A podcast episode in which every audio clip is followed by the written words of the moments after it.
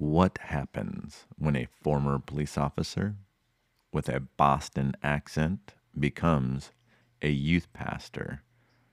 You're about to find out on today's episode of Hope Between the Lines, where we are going to play Who's the Boss and Two Truths and a Lie with my good friend Jason Forsman. So here we go. This is going to be a ton of fun.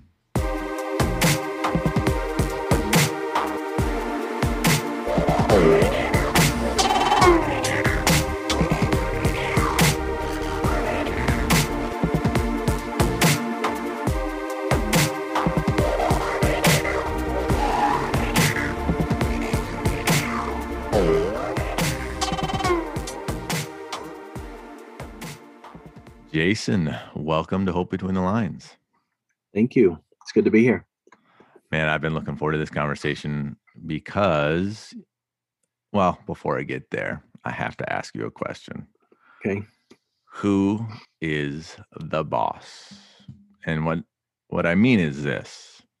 There are two competing superhero universes that have flooded our galaxy with compelling people. And most people are either diehard DC or diehard Marvel. And the world has to know Jason Forsman. Who is the boss? Is it Marvel or is it DC? You've actually touched on a point that for me may possibly not be as cut and dry. Overall, the universe, just in the past few years, I believe Marvel's done a much better job. More engaging stories. I'm still wishing we could figure out where the X-Men fit into there, because there's a lot of untapped potential right there. That's but true. Hands down, number one of all time for me has got to be Superman. I don't think there's a way around it. One of the strongest guys in the world, but also the most vulnerable when necessary. It's just crazy. I love it. Well, and one of the most respected people that I've ever seen, who wears his underwear on the outside of his pants. Absolutely. That's not a highly praised characteristic in culture today, but he's pulled it off. Just thinking about the complexity of Superman, the complexity is found in the simplicity, because he is a flat out paradox. He can stop a bullet with his eyeball, right? Mm-hmm. But when a certain rock shows up around him, he's worthless. Absolutely. And I'm like, at some point, Superman, you got to move upstream. You got to solve the problem before it starts. You got to hire out some people to mine kryptonite and to destroy it completely. Well, and I'm even into the new CW Lois and Superman. Okay. And now there's even, and now you got to forgive me. I have never read the comic books. I was not allowed to read the comic books as a kid. Okay. So I didn't have the comic books. I can only go on what I've seen. Huge fan of Smallville, huge fan of all the Superman movies. But now the new Lois and Superman, there's now even a Kryptonite X, they're calling it. And it apparently gives other people Kryptonian powers. So I don't know where they're going with that, but wasn't that what the main character from Breaking Bad was cooking up in his trailer? It may have been. That's true. I didn't even think about that. Kryptonite X. That's a whole new level. Yeah. Well, to do just a redonkulously shameless transition here. In a way, I kind of view you as a Superman, Jason Forsman, and here's why.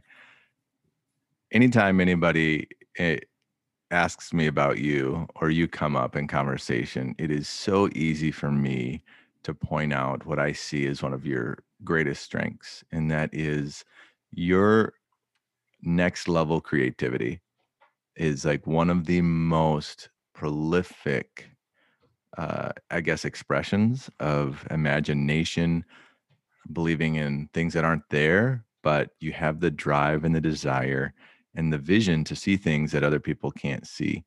And I think that's one of your greatest strengths, man. And sometimes I'm like, Jason, where are you going with this thought, man? Sometimes like, and then you land it. I'm like, wow. Okay. Yeah. He saw it miles before anybody else saw it. And I just got to say, Jason, that is one of the most amazing things about you, is your ability to look at a situation and see what's not there, and to believe that it's possible for amazing things to spring out of anything. I appreciate that. Thank you. That's the first person I could think of to call me creative was the last pastor's wife that where Lindsay and I served. She told me I was creative, and I just looked at her like she was crazy. I never thought of myself as creative. I just always thought I was a hard worker who would figure out how to make things happen. Mm-hmm. And so, you know, putting the word creative to it, especially with, I mean, reinventing how I do everything once I became the director of Youth Alive, it was, you know, it really was kind of like God put everything together in a moment and said, boom, this is what I've been training you for. So it's sort of like I found my fortress of solitude, and it all just made sense. That's awesome. And so I appreciate that. You mentioned like you direct Youth Alive, which is what I get to do here in Wisconsin and Northern Michigan, but you get to direct Youth Alive in the real Michigan, because I'm not sure what to think of the Upper Peninsula, because I'm not sure people in the Upper Peninsula have decided what either they're Michigan or Wisconsin or a third state that has yet to break away. I'm not sure if they think of themselves as part of the United States. Mm. I think they just picture themselves as a pocket unto themselves, sort of like when you cross the bridge. For us, it's Mackinac Bridge, but sort of when you cross into the Upers, it's sort of like you disappear off of this dimension or this plane and end up in Uperville. And it's just, I mean, look out for snowmobiles, you know. Look both ways. It's amazing, right? Up there. Yeah. And every Uper that I've met is resilient. They have an independence that is actually pretty winsome. It's like that. There's some facets of Uperdom that I think the rest of America could benefit from, kind of like this, hey, we survive winters that will punch you in the face repeatedly, and we have to dig ourselves out from 12-foot high snowbanks. And so I think there's something pretty impressive about that. So there's a sense of humor that, I mean, maybe Canada, but yeah. They just have this sense of humor about life. I mean, you have to be able to laugh at yourself, laugh at circumstances. Yeah, I love it up there. Well, and if you've never been to the Marquette area, that is a pretty unique city in some really cool ways. And what's happening right on the shoreline there is pretty breathtaking. It's pretty amazing. But the reason why I'm bringing up Youth Alive in Michigan is because you and I have the privilege of serving as Youth Alive missionaries in our respective states. And so, I mean, I would just love for you to take a moment and kind of introduce yourself to the listener, because there are some of our listeners that know you and love you. And then there are other listeners that this is the first time they get to meet you. So who is Jason Forsman and what is he about? The who is Jason Forsman is a wicked hard question for me, just because I feel like every year I've had to refigure that out based upon circumstances, based upon life. You know, 15 years ago, I would have said I was Mel Gibson in Lethal Weapon. I nice. Mean, good hair. That was great hair. And I have the same gun. So there you go. You know, just, I was a police officer. So anyway, you never know what you're supposed to say. So you're doing great.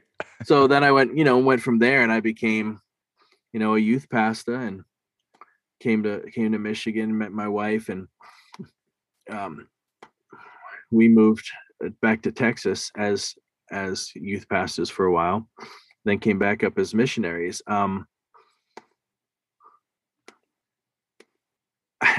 I guess, who am I? I'm someone who wants to help people. I want to add value to as many people as possible. I want to serve in any way I can.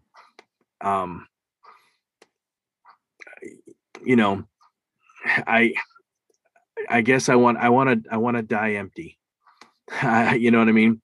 Yeah, I want to die having poured out everything that I'm supposed to back into, the people around me, the people I love, the people who need me. So that's my goal, is to die empty. Wow. Pour it all out. So why though? Well, a very spiritual reason would be, I feel like that's what God wants me to do. Mm-hmm. I don't truly feel fulfilled if I'm not serving in some way. I've had some times even recently where I haven't been able to do anything, and it was some of the worst times of my life. Yeah. Because I was just sitting doing nothing, and that was to me, depressing actually at times. Yeah. So while you were sitting there feeling the stress and the strain of not being able to give yourself freely like you just so generously do, what was God doing inside of you during that season of discomfort?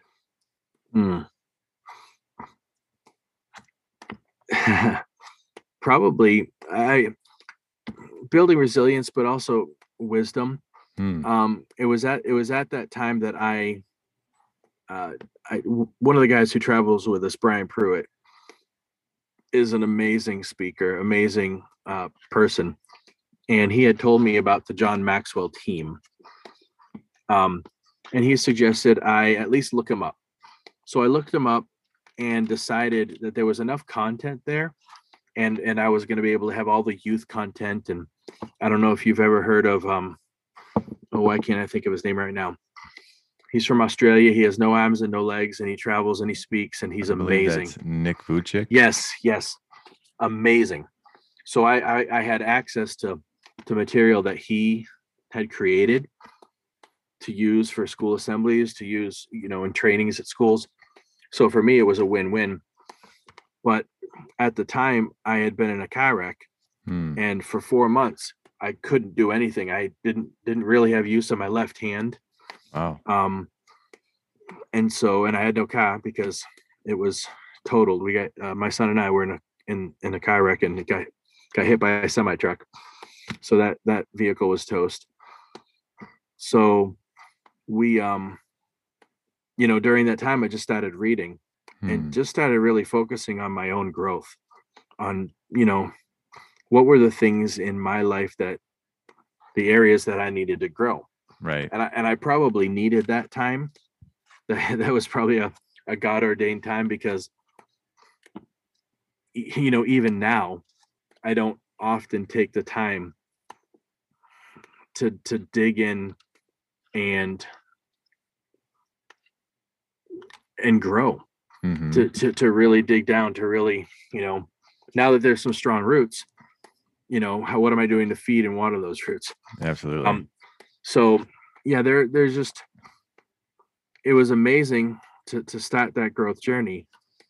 And because I was on my back for 4 months, I was able to do so much so fast, and really just propelled me to a place where I began to just see the world a little differently, began to see conversations differently, began to understand differently. And, Maxwell is not the answer for the world. You know what I mean? Jesus is. Sure. But, as I went through his material, it helped me. It brought me closer to God. Yeah. Every time he talks, I mean, I was at a, it was a training for certification, and he said, "Hey, I want to do a service tomorrow morning. This is not part of the conference, but you need to come anyway." Man, I saw Hindu, Buddhist, people from all over the world flooding an altar, getting a Bible, crying, praying, giving their hearts to the Lord. That moment right there changed me, because I said, this is a guy who's using his gifts and talents and seeing hundreds of people come to altars. God, how do I do that? Yeah. So yeah, it was amazing. So yeah. You mentioned that you really do love to give and to help and to serve. And I witnessed that firsthand. I was in Daytona Beach at a retreat that we were at for Youth Alive several years ago. And we're trying to enjoy lunch at this restaurant.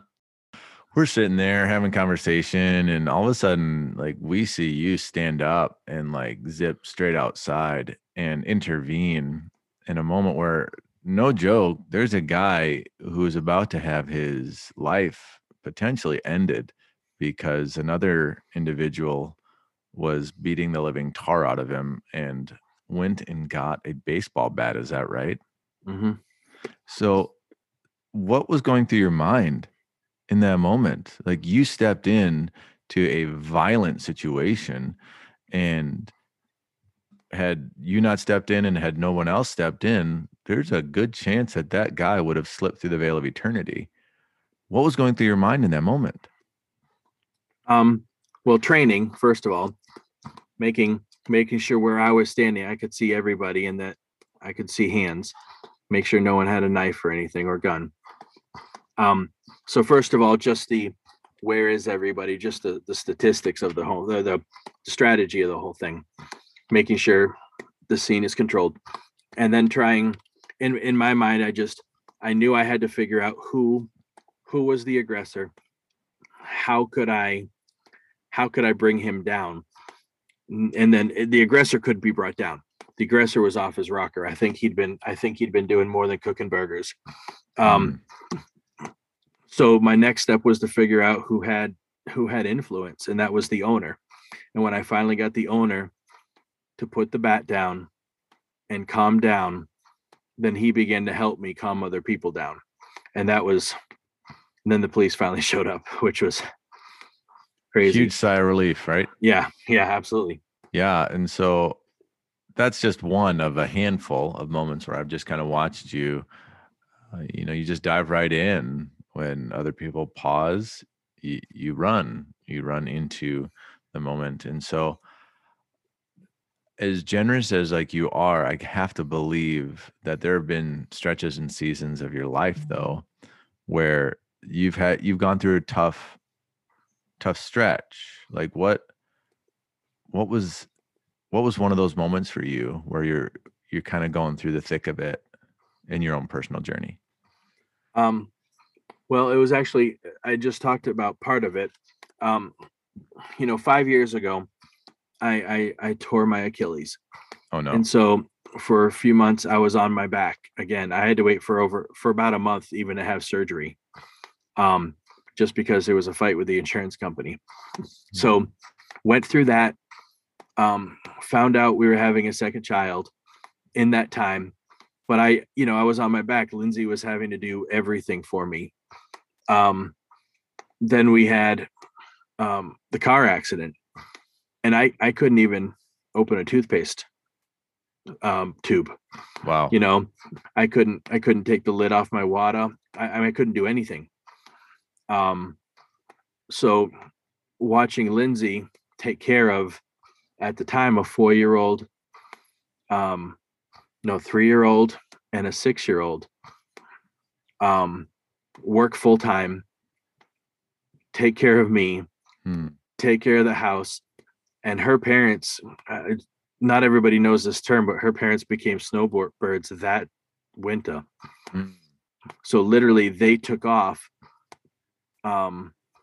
And so we had nobody. Wow. Because we had just moved. We had just moved really just a couple years before that had happened. Still trying to figure out a church and a home and a community and fit in. So there was the torn Achilles. My son had a seizure. Mm-hmm. We had to rush him to the hospital. Shortly thereafter that, he was in the car with me when we were struck by a semi after spinning out on some ice. And during that time, like those 4 months, 2019 really was the worst. When 2020 got here, I was like, this is nothing. Right. You know what I mean? Wow. Whatever. Because 2019 was so bad. I was so depressed. And even though I was growing, I sat there feeling like I can't help my wife. I can't help my family. And just watching what it did, for her, that probably killed me more than anything. So just really 2019, that whole season was so difficult, to watch. And even though I was growing and things were happening, it was, it's got to be tough when you are used to wearing the provider hat and the helper hat and the leader hat and the protector hat and the defender hat, and all of a sudden none of those hats are on your head and other people are having to wear those for you. And that's tough. And in that stretch of your life, where were you finding hope? Like, what kept you going when you didn't want to go anymore? Every time someone says, hey, where did you find hope in that moment? I think of an old song. I want to say Edward Mote wrote it back long time ago. My hope is built on nothing less than Jesus' blood and righteousness. I dare not trust the sweetest frame, but wholly trust in Jesus' name. I think I got those words correct. Man, I'll tell you, it's the times when I'd wake up at 4 a.m, and I'm in the basement right now, so come down here to this basement and just cry. Just cry to the Lord. Just begging for something to break. And even if circumstances didn't change, he gave me a hope. It sounds so cliche to say that the Lord gave me a hope.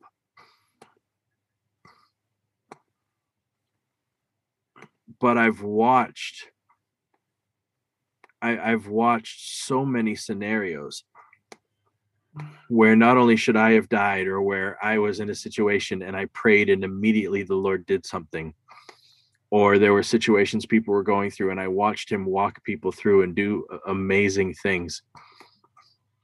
I can't help but find my hope not only in what he's done in my life and people I know,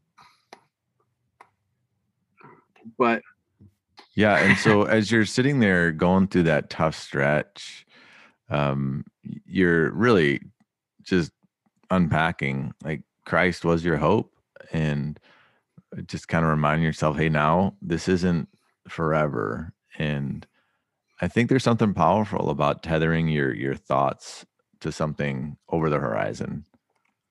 And what was it like having to believe in something you couldn't see yet?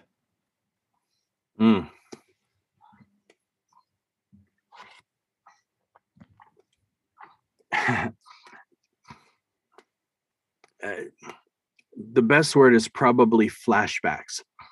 And the way, and that's the wrong term, I know, but there are times where you're fully in,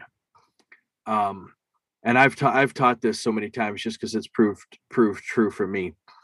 The Lord says and does something in the moment that you're with him that circumstances and this world will try to take away from you every time. Mm-hmm. For me, I remember so many times of getting angry and frustrated and then reminding myself of what the Lord had said just that morning, right? or, you know, reminding the kids of something. And there are so many times that I've been able to remind the kids of something in scripture, and it stirs me too. Hmm. You know, or Lindsay.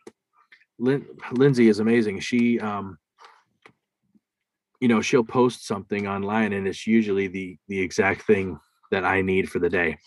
You know, it's a scripture, it's a song, or it's something. So yeah, it's, you know, I always had to remember in those times where I started living based on my circumstances that I had to go back to the promise and live based on the promise, not on the pain. No, that's good. And I think it's important as we reflect on our journey and maybe even let the scripture speak at us, even a little bit, maybe even about us. And we got to be careful not to read ourselves into every Bible verse, because some people who study the Word of God, they practice what's called eisegesis, where you study the scriptures and you overlay your bias. And other people, they practice what's called exegesis, and that's where you draw out the intended meaning, the culture, the context, the characters, and you mine the purpose and the intent out of the word. But I think we're also running the risk of what I've heard called narcissus, where we narcissistically read ourselves into every stinking scripture in the Bible, and we're like, that's about me, it's all about me, you know. And like, I just think it's interesting how if we just let the scripture speak to us, it'll be the mirror for us. And where I'm going with this is the Israelites' journey as they wandered through the desert. They could have gotten to their destination years earlier, but they didn't. And some people have said, you know, it took relatively a short amount of time for God to take the Israelites out of Egypt, but it took a generation for God to take Egypt out of the Israelites. And going through the deserts of life, there's some similarities to the Israelites wandering in the desert. And just kind of listening to you share your journey, I'm kind of reminded that sometimes God wants to change our status before he changes our station. Mm. He wants to really reaffirm our identity in him before he moves us out of our circumstance. Well, I was going to say, it's crazy about that too, if you think about it. Just that scenario. The Israelites were circumcised before they left Egypt. So they were consecrated. They were setting themselves apart. But they got out and they walked and they stared at the promised land. They were staring at the promise of God and they said, no. Mm. So in that moment, I mean, a lot of people look at them and they're like, are you guys stupid? Well, they still had a slavery mindset. It's a miracle that it only took God 40 years to change that group of people from the group of people who looked and said no. Now, and we also can't discount that those people who said no also raised the generation that said yes. So they said no, but God still used them to raise the generation that said yes. So right before they went in to Jericho, what happens? They circumcised everyone again. They reconsecrated themselves to God. And the Bible says, Joshua 5, the Bible says they reached out and they ate from the produce of Canaan. And the minute they began to eat from the promise, the provision of the past ended. The manna stopped coming. just amazing as they walk through that whole thing. It stinks that they didn't get to walk into the promise, mm-hmm.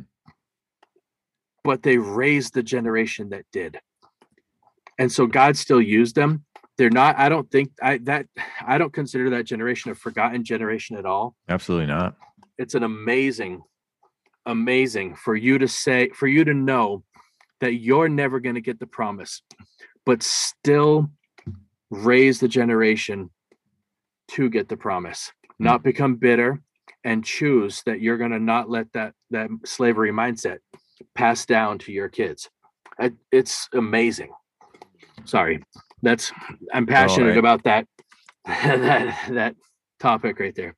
Yeah. I think the beauty of the gospel is that it's life through death. It's hope through despair. It's light through darkness. It's God really amplifying his glory through the perpetual paradoxes that we find ourselves stuck in sometimes. And just kind of hearing you share your story and how you've been through some tough seasons and you're still standing. And I think that's awesome. And I think God's honoring you for your faith in him. And what's cool is that you and Lindsay are charting a course for your children and their children if they choose to have kids someday. And I just think that's awesome. As we kind of turn a corner here, I want to know, who is Jason proud of today? You know what? I've got two answers to that. I'm proud of myself, actually, because my mindset has changed from one of probably slavery. Sure. And some would say abuse to a completely new way of thinking. Wow. So I'm proud of that.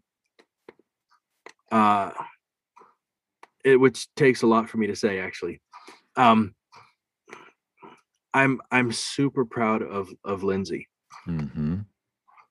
She has had to, I have watched her everywhere she has gone.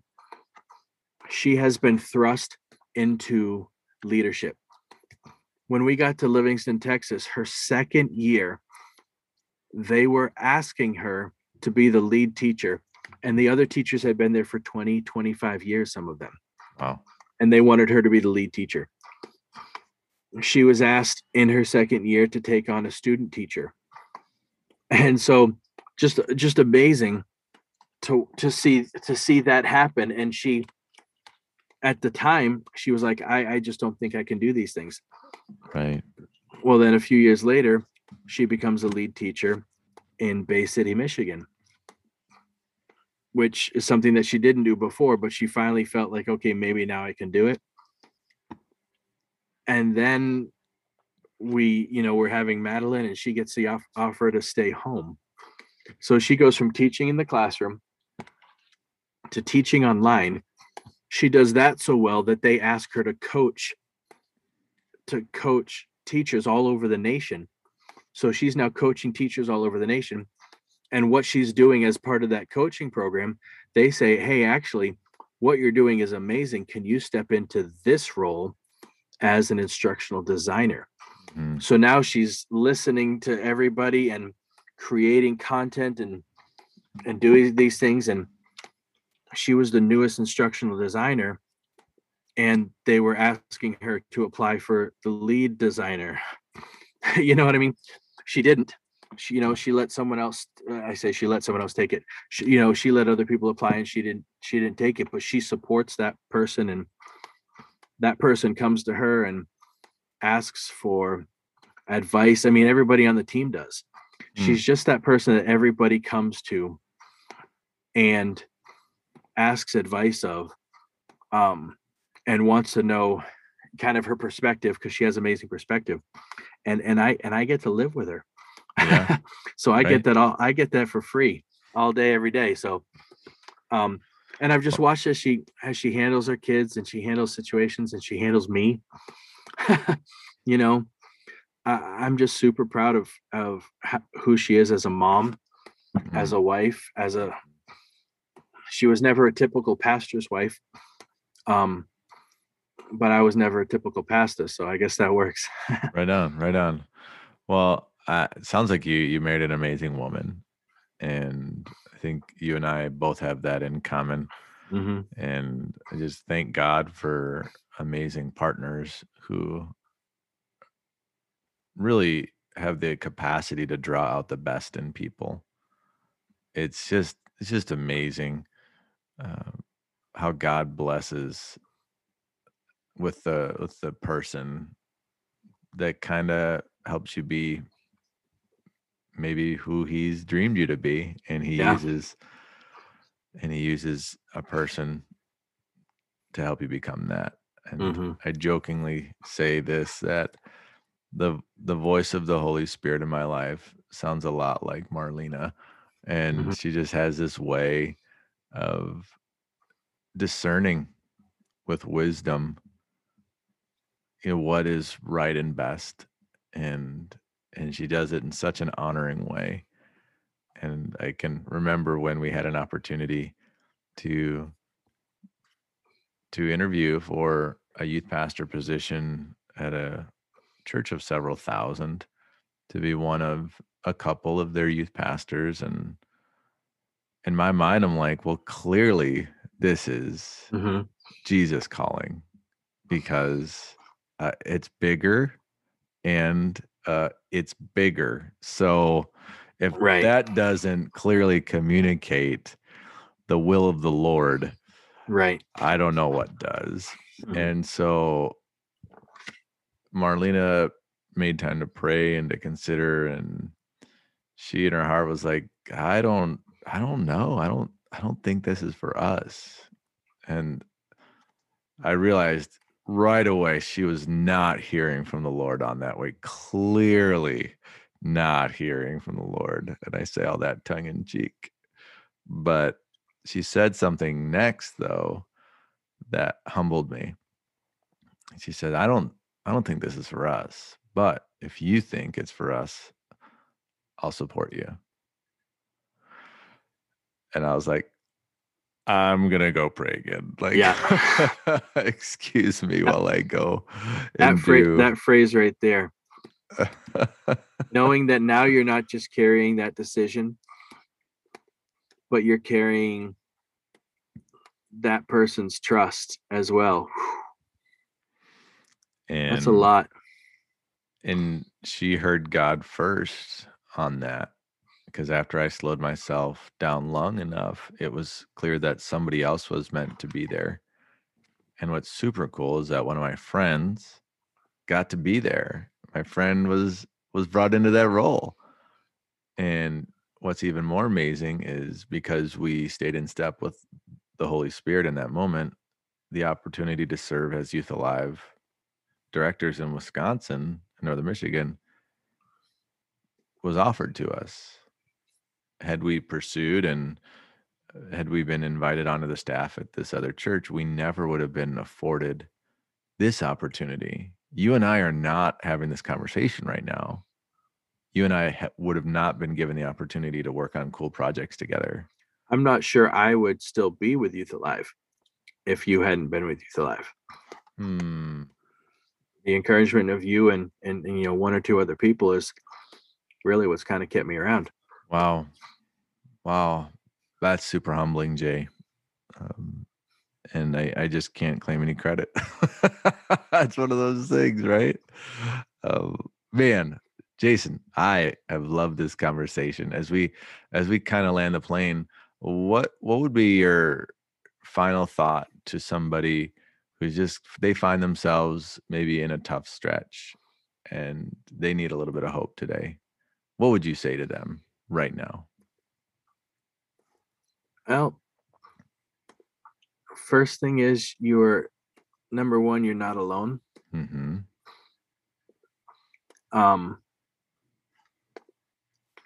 not only you're not alone in the sense that other people are going through it, but you're not alone, and there are people around, whether you see them or not. There are people in your life who love you. There are people in your life who want the best for you.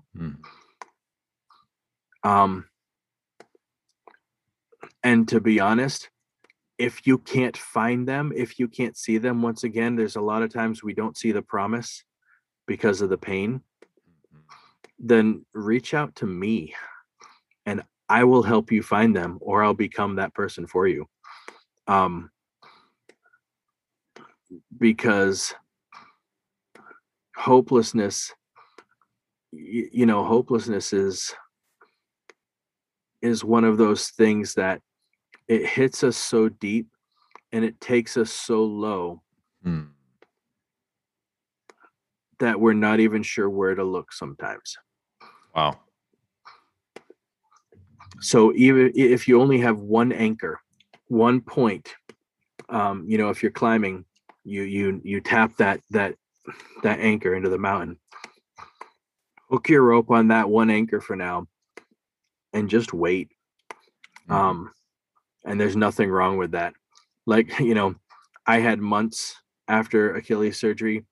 I had months, after my car wreck. I had months because of COVID. I was one of those people who had COVID for over 60 days. So, try hearing your kids running around in the next room, knowing that they can't even come give you a hug. Yeah, that's tough. Your wife sleeping downstairs. There were nights where I was too weak to text, but I could barely breathe. And I just had to kind of roll over and get myself and in those moments I cried out to Jesus, but I also, that scripture, weeping may endure for the night, but joy comes in the morning.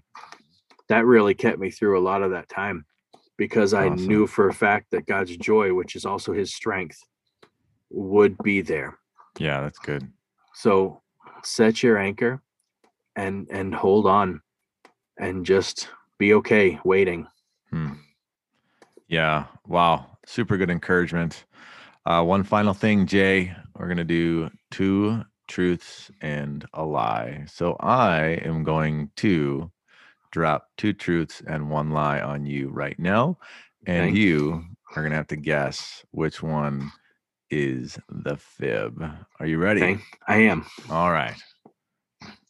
First, my left leg is shorter than my right leg. Second, I am a paramedic. Third, I am fluent in sign language. Because I know you, I think that I have it 100% down. All right. Although you do kind of walk with some swag, some swagger. You kind of got that little bit of, but I think that's the lie. I think as part of your duties as a firefighter, you probably have paramedic training as well. And I've seen you speak sign language, and so I'm going to guess that fluent, unless you're changing the definition of the word fluent, you are fluent. So I'm going to guess those 2 are true, and your leg being shorter is not. I hate to tell you, but you're not a paramedic. I am not a paramedic.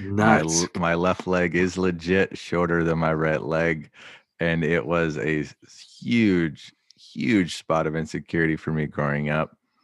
I had one of my physical therapists prescribe orthotic shoes for me in middle school. And that was so devastating for me that I took his prescription and never told my deaf dad about it. So to this day, my dad still doesn't know that I was supposed to be wearing orthotic shoes. And it was, oh boy, let me tell you, when the physical therapist discovered my ruse, woo, he was not a happy camper. And so, yeah. So thanks so much for playing that game with me, Jay. But no problem. More importantly, thanks for your friendship. And I know my life's better because you're in it. And I know the lives of so many are better because of you and the way that you're living your life. So I just want to say thanks again. I'm grateful for you, Jay. Thank you for making the time for this conversation. My pleasure. Thanks for having me. It was fun.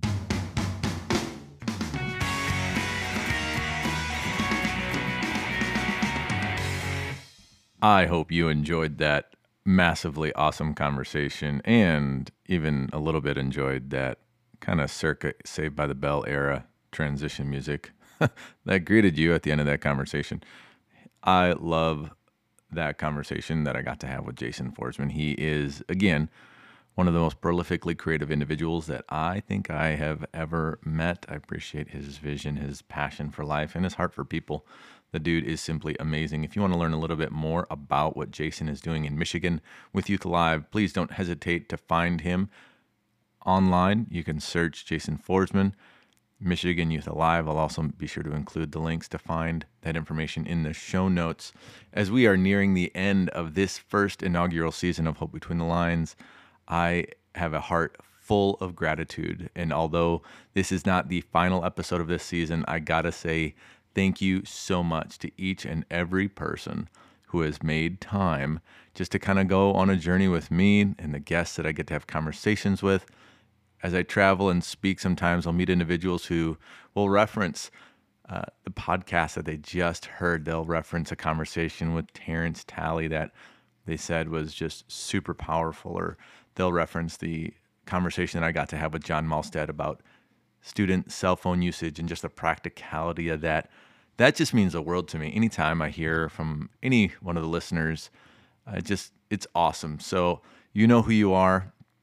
In fact, one of the listeners is epically famous in my own mind for his response that he gave me during a sermon that I was preaching once several years ago. And maybe I'll share that story next time. But Roy, I'm talking to you. I appreciate you much, dude. Hey, lastly, and never ever leastly, may the Lord bless you, may he keep you, and may his face shine forever brightly upon you.